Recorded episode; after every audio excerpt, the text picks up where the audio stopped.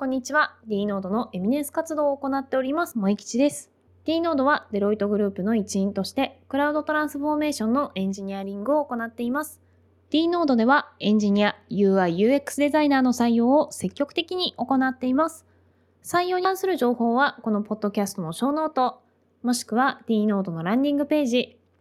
URL は dnode.cloud をご覧ください。また、D ノードのカルチャーコード、会社説明資料が公開されました。ショーノートにリンクも記載してありますので、D ノードってどんな会社と気になる方は、ぜひぜひご確認ください。それでは早速いきたいと思います。D ノードのエンジニアをゲストにお迎えして、お仕事のお話や技術的なトピックについて語っていただきます。今回のゲストはカオルさんです。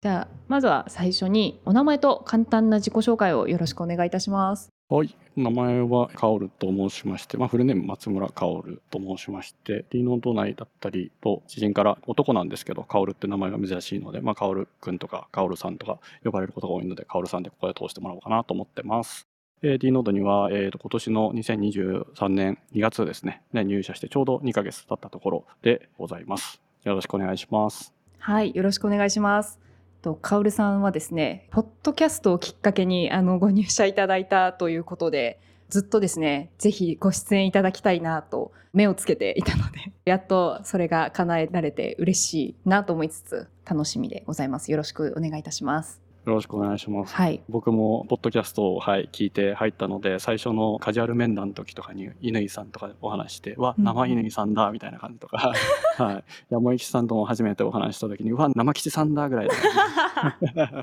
鳥内心キャッキャしてましたね。はい。はい。そうですね。確かに初対面の時、あ、萌吉さん、あ、生の萌吉さんだ、リアルだって言われた時に、あ、そういう感想になるんだと思って、こちらとしてもちょっと嬉しかったです。芸能人になった気分でした。そうですね。有名人なのでも。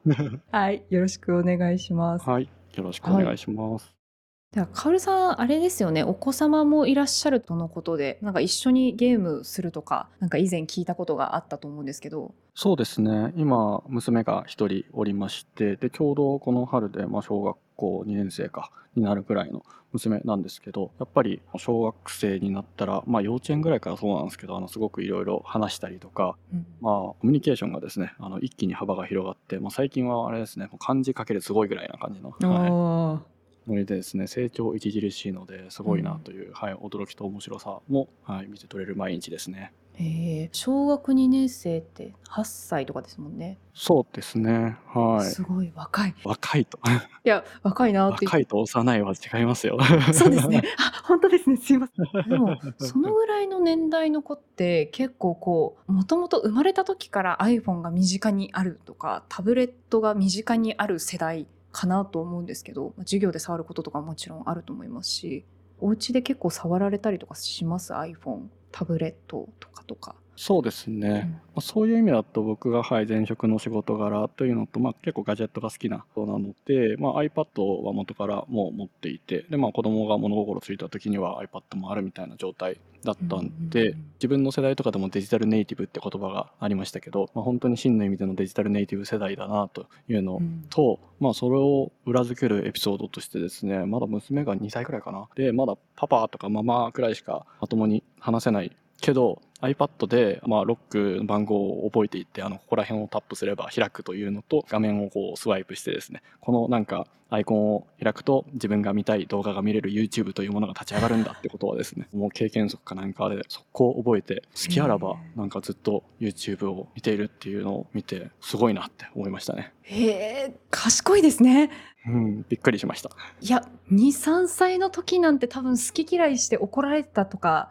親が困ってたみたいなもんだったと思うんですけど、今の子は自分でタブレットのパスワードを解除して、YouTube で好きなものを調べてみるってことですもんね。そうですね。なので、まあ、その姿を見た、まあ、自分の父親とか母親とかの、まあ、いわゆる子供からしたらおじいちゃんおばあちゃんが、私たち、俺たちよりもスマホ、iPad を使いこなしているっていうので、衝撃を受けてましたね。ああ、本当ですね。そうなると、親のインターネットリテラシーとか、どのぐらいガジェット使えるか使いこなせるかとかが結構今後重要になってくるかもしれないですね。そうですね。じゃないと最近のあのいろんな問題とかがあるとは思うんですけど、そういったところにやっぱりつながって親の知らないところで、はい、子供がいろいろってことももちろんあるとは思いますし、あとやっぱりいろいろ学習とかですね。のところとかでもだいぶいわゆる知の高速道路と言われるような、はい、コンテンツの使いこなしであったりとかっていうところで差が出てくるんじゃないかなとは思っております。とあとは、まあ、さっきちょらっと話ありましたけどちょうど今娘の世代はですねもう小学校1年生の時からタブレットサーフェイスだったかな、をもう支給されていて、まあ、僕前職の時に支給された PC よりもあれこっちの方がスペックよくね？みたいな そんなものを小1の時からはい。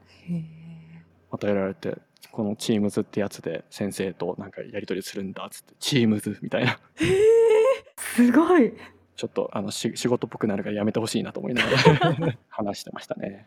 なるほど。じゃああれですね。あ、パパのアカウントあったから Teams でメッセージ送っといたみたいに今後なっていくかもしれないですね。いややばいっすね。ツイッターとかなんか特定されてんじゃないかとか。いやそうですよね。だってそのぐらい小さいうちからこうデジタルに触れるっていうことは多分私たちがこう今まで体験してきたデジタルよりもますごい速度で予想しない速度で多分こういろんなものを吸収していくと思うので楽しみな反面ちょっと怖いなと思いました。そうですね。うん、まあでも怖いなってやっぱ思う心理はあるんですけど、怖がっていても始まらないというか、逆にこう、なんか僕らのこう想像もつかないいろんな使い方とか、うん、もうやっぱり小さい頃物心ついた時には当たり前にあって、もうそこにこうやって使うのが当たり前みたいなこう発想が多分全然違うと思うので、うん、逆にこう、どうなっていくのかっていうのは、まあ楽しみかなっていうふうに捉えてますね。そうですね。そういう方々がこう大人になって20年後30年後とか作るプロダクトとか想像できないですけどすごいんだろうなと思って長生きしなきゃなと思いました。そうですね。長生きするとそれだけちょっともう大変そうだなってそんだけなんかそういう人たちが作っていく世の中に自分がこう適応していかなきゃいけないっていうのはまた大変な気もするんですけどまあでもやっぱ楽しそうだなっていうところは感じて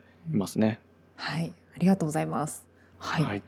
ではカオルさんはですねあのいろいろご趣味があるということですのでまずは最初に趣味とか好きなものについてお伺いできればと思います。はい、と趣味、そうですね、いろいろあるんですけど、まあ、まず先にご紹介いただいたポッドキャストで、まあ、基本的に聞線、ロム線と言われる人でいろんなものを聞いておりまして、まあ、その一環でテック系の某ポッドキャストにですね、D ノードの方々が出られたのをきっかけに、まあ、D ノードを知ったというのが一つありました。で、他の趣味はまあ結構サブカル系というか、まあ、ゲームだったり、ゲーム実況鑑賞とかも最近はよくしてたり、あとまあカラオケも結構行ってたり、と漫画読んだりとか、アニメは最近は見てないですけど、はい、昔は結構よく見てましたみたいな人です。なるほど。ちなみに漫画かアニメで、これめっちゃ好きだったとかってタイトル良ければ教えてください。履修してなかったら履修します。そうですね。結構ダークファンタジー系とかが好きで、うん、まあちょっと前のですけど、あの鋼の錬金術師とか、まあそこら辺は好きなのと、あと、でも結構ゆるふわ系も好きで、四つ葉ととか、東清彦さんの「あずまんが大王」とか結構いろいろあと王道のあれですねバトル系、まあ、ハンターハンターとか、あとジョジョとか、はい、結構ジャンプっ子で、未だにですね、心は中2で止まっているので、ジャンプも毎週購読しております。いや、素晴らしい。そうですね。ジャンプはこう不滅の漫画が多いので、はい。なんか多分好きな漫画は結構近しいのかなと思ってにっこりしながら聞いておりました。そうですね。はい。なので最近はあれですね。毎日こう領域展開をできるようにですね。朝、呪力を練るっていうところを無線を前でやって、はい、パパ何やってんのって言われるところが一日のスタートだったりします。なるほどですね。あれですね。そのうちパパが何やってるのかっていうのを理解したときに、パパ中二病だなって思うんですかね。そうですね。多分何も反応されなくなったりとか、あ、察しすみたいな。でもまあそこまでなると多分そういう共通の話題的なところでお話できたのでそれはそれで楽しみですね。そうですね。はい、ちょっと娘を順当に洗脳していかないとと僕は思っているところです。なるほどですね。ありがとうございます。であれですねカラオケはなんか最近皆さんで行かれたとかそういう噂をちょっと小耳に挟みましたがそうですね、まあ、たまたまあの突発で今都内に住んでいるんですけど、まあ、近くの人たちで D ノードの方々ですね飲み会をやろうという話がありそこに突発で参加させていただいてで結構まあ少人数で56人ぐらいでワイワイさせていただいたんですけどその場の流れであの初対面で初めて会う方だったんですけど、まあ、意気投合して盛り上がってじゃあこのままカラオケ行くかみたいな感じになって朝まで楽しく過ごさせていただきました。いやみんな元気ですよね。そうですね。びっくりしましたね。はい。いやーすごい。オールかれこれ何年やってないんだろうと思ったらその元気さ見習わないとなと思いました。いやそうですね。僕もあの仕事以上に本気を出した感じでしたね。なるほどですね。張り切ってきましたね。パパ久々に頑張っちゃうぞっつってあの怪我しそうになったやつ肉離れになっちゃうみたいな感じですね。そうですね。あの運動会で骨折するパパみたいな。なるほどなるほど。結構あれですか？D ノードフルリモートワークでもなってますけど結構都内で皆さん都内に在住されてる方とかは集まってなんか会う機会とか結構多いんですか？どうなんですかね、まあ、多分僕が入ってからの観測範囲で、まあ、月に1回から、まあ、2ヶ月に1回ぐらいで、うん。なんか突発で集まれる人集まろうみたいなのがありそうな雰囲気でした。じゃああれですね。都内に住んでて生でリアルで会いたいみたいなのは結構なんか望めば叶うみたいな感じなんですね。そうですね。というか、まあ、都内に住んでる方よりかはその時お話を聞いても結構埼玉とかあとと神奈川か、はい、とか、まあ、あの関東近郊にやっぱり住んでる方のが多くて、都心とかよりかはそこら辺から出やすいこう新宿とか渋谷とかっていう形で集まって帰られていくみたいな感じでしたね。なので、まあ、カラオケオールって申し上げたんですけど別にあのウェイみんなで行くぞみたいな感じではなくパリピでは全然なく、はい、あの普通に気が合った人とまったりだからカラオケ普通に行っても朝までずっと歌ってるわけでもなく結構途中1時間ぐらいずっとなんかいろいろ話したりとかっていうので文字通りこう一夜を熱く過ごしたみたいな感じですかね。なるほどですねノリに応じて、まあ、いろんな人もいるし、まあ、近くで、はい、あの集まれる時に集まろうって人もいるって感じですね。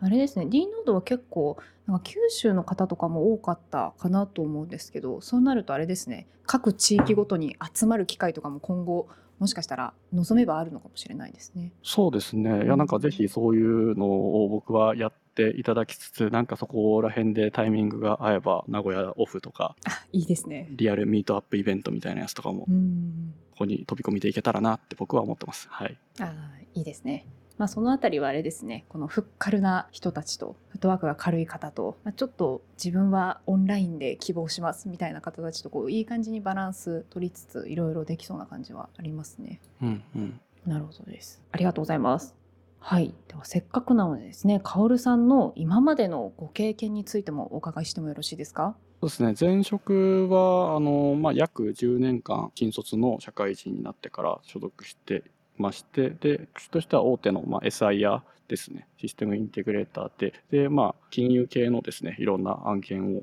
割とまあ長いスパンで、1、2年単位で、まあ、渡り歩いてっていう形でやってきた人です。なので、まあ、経験としては、一応、あの、SIR でいうエンジニア技術職ではあるんですけど、一言で言うと結構手を動かせるプレイングマネージャーみたいな形で、まあ、体制の中でのリーダーだったりとか、はい、現場でのまあマネージングロールみたいなところをやってきた人です。すごい。あれですね、結構技術職、まあ、いわゆるそのプログラミング書きますとか、まあ、コード書きますっていう人と、マネージャーっていうお仕事をこう両立するのって結構大変かなって思うんですけど、このあたりで悩んでる方々になんかアドバイスとかありますか？あそうですね僕はどちらかというともうマネージ寄りの人なんですけど、なので D ノートのあのご紹介の時にあのプレイングマネージャーとマネージングプレイヤーって、まあ、プレイヤー寄りなのかマネージャー寄りなのかっていうと僕はマネージャー寄りの人なんですけど、まあ、そういう人で特に SIer で年功序列ではないですけどリーダーになったらこう手を動かせなくて全然プログラミングも書けないけどなんかリーダーやっててみたいなジレンマとかが結構ありがちだと思って、まあ、僕はその壁が結構印象的だったんですけど、まあ、そういった時も自分なりに努力をすれば、まあ、分かってもらえたりとか、まあ、あとその案件とかでチャンスがないから自分はこう手を動かす瞬間がないみたいな言い訳を最初の頃結構してたんですけど、まあ、このご時世というかもう今教材なんていくらでもあるので、まあ、それをやらないのは言い訳だなというところでちゃんとやって、まあ、最初できなくてビビるんですけど、まあ、そこら辺恥を捨ててですね、はい、リスキルとか最近言いますけど、はい、やっていくと良いかなと思います。あ素晴らしい素晴らしい ちょっとまたジャンルは変わってしまうかもしれないんですけど結構そういう新しいことに取り組んだ時とかってやっぱり人間壁に当たることって多々あるかなと思うんですけどそこのなんか切り替えのコツとかってあったりしますか？これ完全に個人的な質問になっちゃうんですけど。そうですね。僕の場合は結構自分一人だとこうドツボにはまってこう煮詰まるというかもう本当行き詰まるタイプなんか一人でこうできること見えていることをひたすら試して成功につき果てるまでなんか迷路を走り回るみたいなことをやりがちな人なのでまあ、それで解決するぐらいだったらいいんですけどそのやっぱり仕事とかだと期限があったりとかしてそんなことをやってる場合じゃないっていうので迷惑かけてしまうこととかもですね多々あるので、まあ、そういった時はもう積極的に今の状態も何がわからないかもわからない状態ですとかいろいろなんか考えて考えて回り回ってよくわからない状態になってますみたいなところで他の人とか周りのですね、はい、方に相談とか、まあ、本当にぶっちゃけてでそこからやっぱり周りどういうことを話すといろいろあの話を聞いてくれたりちゃんと割と誠実にお話を聞いてくれたりアドバイスいただける方々が多いのでそれでどう壁を乗り越えていくか。まあ、場合によってはその壁って乗り越えるもの乗り越えなくていいものだよねっていう時とかも結構あって、はい、うん、なんかそれで視点の転換とかにつながって解決に至るってことが僕は多いですね。ああなるほどなるほどそうですよね多分自分でその考えて突き詰めて答えを見出すっていうのももちろん大事な過程の一つと思いつつもやっぱりそもそも周りに話した方が違う視点でいろいろ聞けたりとかもするんだなっていうのを改めてなんか今お話聞いて実感しました。完全にすいません。私の相談みたいな感じになっちゃったんですけど。はい。ありがとうございます。ではですね次の質問に移らせていただきます。普段されてるお仕事について少し詳しく教えてくださいそうですね。先ほど申し上げた通り、まあ、バックグラウンドとして、はい、結構 SIR でプロジェクトマネージャー的な動き方をしていたというところから、現在もですね、D ノードに入社して、えっと、現場に入ってから、プロジェクトマネージャーとして動いている頃です。で、まあ、実際アプリのチーム、まあ、今の案件で新しくシステムを作っていくといった案件なんですけど、その中でのアプリ側のチームとインフラ側のチームというのをそうですね、管理する、リーディングするようなポジションにおります。なるほど。結構そうですよね。今入社されて2ヶ月経って案件にすでに入っているっていうことですけどオンライン上でコミュニケーション取る上でメンバーとやりにくかったところとかってありますか？特にはなさそうですか？こういう意味だとこのご時世コロナでちょっと慣れたところがあってそんなに酷使はしなかったかなというのはありますね。結局前職でももう途中からリモートになってこう案件に新しく入った時に顔も直接合わせなくて声しか知らない人とかとずっと話したりとかあったので、まあ、そういった意味だとあんまりこう酷使はしなかったですが、まあ、この人はどういう人なんだろうとかどういうキャラクターなんだろうとか、そこら辺が全くこう前情報がなかったりとか前職だったらこう他の仲いいってる人からあの人知ってるで知り合いの知り合いだったからその前情報をもらってあこういう人なんだみたいな事前情報があると思うんですけど、まあ、D ノード入ったばっかりでそこもないっていうところではあったので、うん、まあ、そこら辺がチャレンジなところではありましたかね。まあ、とはいえ、はい、そんなにビビりはしなかったかなと思います。なるほどですね。素晴らしい。そうですよね。なんか薫さん多分結構初期の段階からぐいぐい話しかけに来てくださったのであんまりなんかこう人と話すのがここまで苦じゃないのかなというふうに思ってるんですけどそういうのが苦手な方にコツとかってありますか？そういう意味だとひたすら話し続けるのが得意なだけであって大半こうヨタ話で聞いてる方は まあ逆の立場で見たら僕はどんまいって感じなんですけど、はい、いやいやいやいや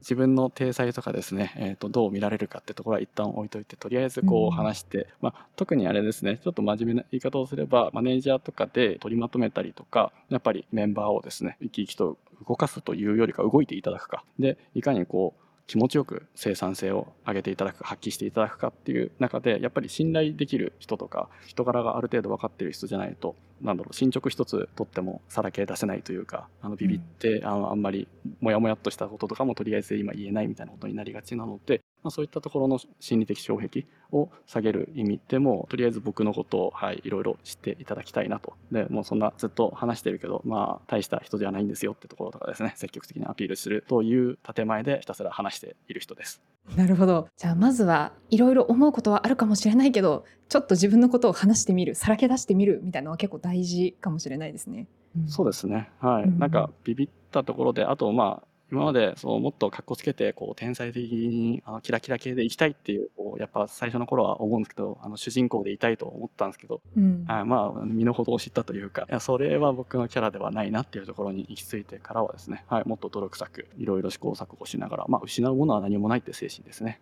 でやってますね。いやー私すごい人見知りで結構こう一言かけに行くにもどうしようかなってちょっと5分ぐらい悩んだりとか結構あるので今のはすごい胸に刻んでおきたいなと思いました。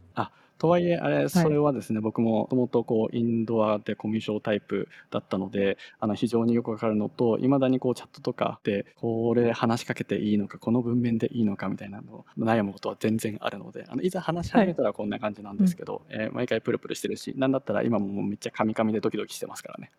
なんかたくさん話してくださる方でもあそういうなんか心境なんだと思ってちょっとあの仲間意識というかほっとしました。喋ってるのは、あの、緊張の裏返しですね。ひたすら言葉数が増えるのは、あの、緊張してるからごまかしっていうところですね。なるほどですね。じゃあせっかくなのでそれをきっかけにしてちょっといろいろまた他の話もですね聞いていきたいと思います。はい。では次はですねまだ案件に入ってそこまでお時間経ってないと思うんですがその中で使用した技術とかがありましたら教えてください。そうですね。今の案件ではですね、まあ、JavaScript、Node.js ですね。と、まあ、今、アプリケーションがまあサーバーサイドの領域なので、まあ、Node.js で、インフラは AWS ですね、を使って、まあ、AWS のラムダとかを使って、これから構築していくといったことをやっています。なるほどですね。D ノードだと鈴達さんとかが GCP のトップエンジニアされてたりとかしますけど結構やっぱり他のクラウドサービスも使うこと多いんですね。そうですね。やはりこう GCP を推していきたいってところはありつつ、やっぱり入ってくる方とか、あと、そうですね、案件によってはやっぱり AWS とかが出てくることも結構よくあるみたいですね。ああじゃああれですねその案件の内容に合わせながらいろいろそこも選択しながらピックアップしながらっていう感じなんですね。そうですね。はい。やはりその D ノードとしてあの、確か、ポッドキャストでもお話しされてたかなと思うんですけど、まあやっぱ GCP っていうところとか、まあその GCP のいろいろ資格を持っているスペシャリストが在籍する集団ですよってところはありつつ、ただやっぱりクライアントファーストという形でお客様にその GCP を押し付けるのではなく、一手段としてですね、AWS であったりとか、まあ Azure であったり、その他プラットフォームであったりっていうところをやっぱり実現できるだけの技術集団と、まあそのメンタリティを持った集団を目指していると思っています。はい、ありがとうございます。100点の回答かなと 助かります。ありがとうございます。はい。ではですね、次に移らせていただきます。次はですね、最近気になるテック関連の話題などございましたら、ぜひぜひ教えてください。そうですね、まあ、昨今はこうチャット GPT とかがめちゃくちゃ流行ってる感じではあるんですけど、まあ、そこら辺はあのもういろんなところで話されているのと西日っぽなので落ち着くまで待ってようかなぐらいで寂しい時にちょっとチャット GPT ちゃんに話しかけるぐらい済ましてるんですけどはい。そういう意味だと、まあ、テクニカルライティングとですね、最近はソフトスキルっていうところを、ちょっと言葉は知っているくらいで、まだ入門はできてないんですけど、興味があるのと、今、ちょうど案件のポジション的に、まあ、ライティングの部分であったりとか、あと、ソフトスキルですね。マネージャーとしていろいろ使う、ないし求められるタイミングが多いなと思うので、まそこら辺をちょっと実践的に磨いていきたいなと思っている次第です。結構元からこの辺りは知見があるというか、触れてきたところなんですかね。いや、そういう意味だと、こうん。の言葉とかを知ったのも全然割と最近で、やっぱりドキュメントを書いたりとかっていう時に、まあ、客観的に伝わるものとか、まあ、誰がどう読んでも一つの状態に集着、結するような書き方とか、まあ、あとはソフトスキルっていうものがどういう場面でどういうものを指すかとか、どう使われるかみたいなところを体系だってそういったこう一分野があるっていうのを知ったのは最近で、まあそれを結局思い返してみると、あ、自分ってこういうのを使ってたんだ。あ、このテクニック実はもうすでに使っていて、まあ経験則的にたどり着いた境地であったけど、もうすでにそこら辺って体系化されてたんだっていうのをちょっと知ったりとかですね、したところ、今ここって感じです。なるほど。そうですね。テクニカルライティングのところとかは私、本が買っでありつつも積んどくしてあるので、またいつかテクニカルライティングの勉強会、テクニカルライティングってなんだみたいなのをぜひまたカオルさんからお話聞きたいなと思いました。そうですね僕もあの積んどく本は大量にあって最初の1章とかですねチュートリアルだけやってああ完全に理解したわっていうのが割と口づけなタイプなんでそういったあのミッションを与えられた方がちゃんとやるかなって今思いました。はい、ぜひぜひ期待しております。まあ自分で読めっていう話ではありつつも、なんかいろんな人の知見を聞きたいので、ぜひぜひまたそれはポッドキャストの回でもいいですね。ぜひよろしくお願いします。そうですねはいあと結構社内にそういったのに詳しい方とかがちらほらいそうな雰囲気を感じているので、まあ、そういった方をうまくタッチしていきたいなって、はい、僕も思っています。はい、ありがとうございます。最後にですね、D ノードで働く魅力について教えてください。まあまず他の出演者の方々もよくおっしゃっているところで T ノードの標準的な働き方としてまずフルリモートであるっていうところはやはり今のご時世もそうですしさまざ、まなライフスタイル、まあ、お子さんがいらっしゃったりとかあとまあ一人でもあの自分の時間を大切にして余暇をいろんなことに充てるっていったさまざまなやっぱライフスタイルを柔軟性をやっぱり活かしやすいっていうところで、まあ、フルリモートっていうところは、はい、あとまあ先ほどもあったあの物理的な距離ですね。地方にいらっしゃる方とかうん。都内近郊にいらっしゃる方とかっていうそこら辺を全く意識せずにコラボできるっていうところがもう標準として備わっているのはやっぱり一つ大きな魅力かなと思っています。でもう一つ個人的に最近感じているのはやっぱりデロイトっていう大きな看板を、まあ、世界的な、はい、看板を背負っている会社ではあるんですけどやっぱりまだできて2年も経っていない会社であり、まあ、今中東でいろいろ自分も含めてですねいろんな人を採用している中でやっぱバックグラウンド僕はこう大手の SIR ですけど今同期の方とかで一緒に入ってる方とか現場で入ってる方っていうのは全然大手の企業じゃない方とか、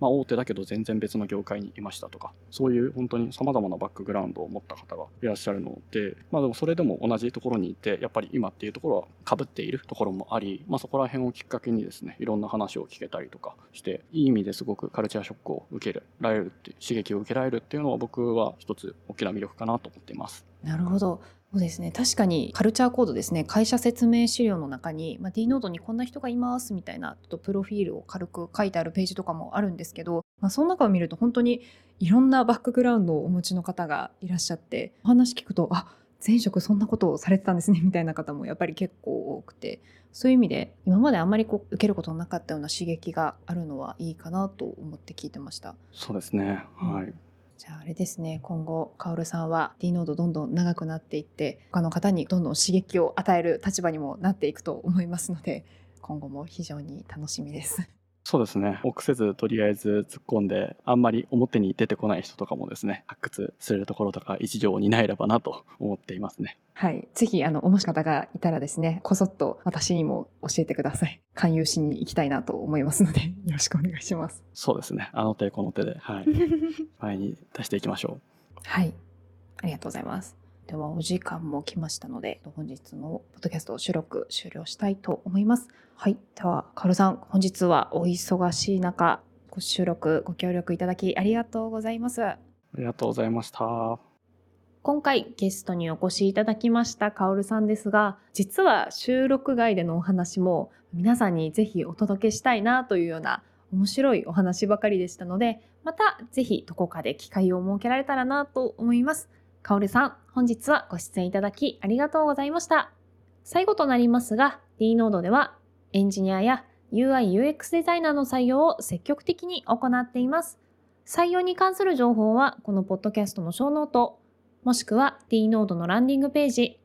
URL は dnode.cloud をご覧ください。それではまた。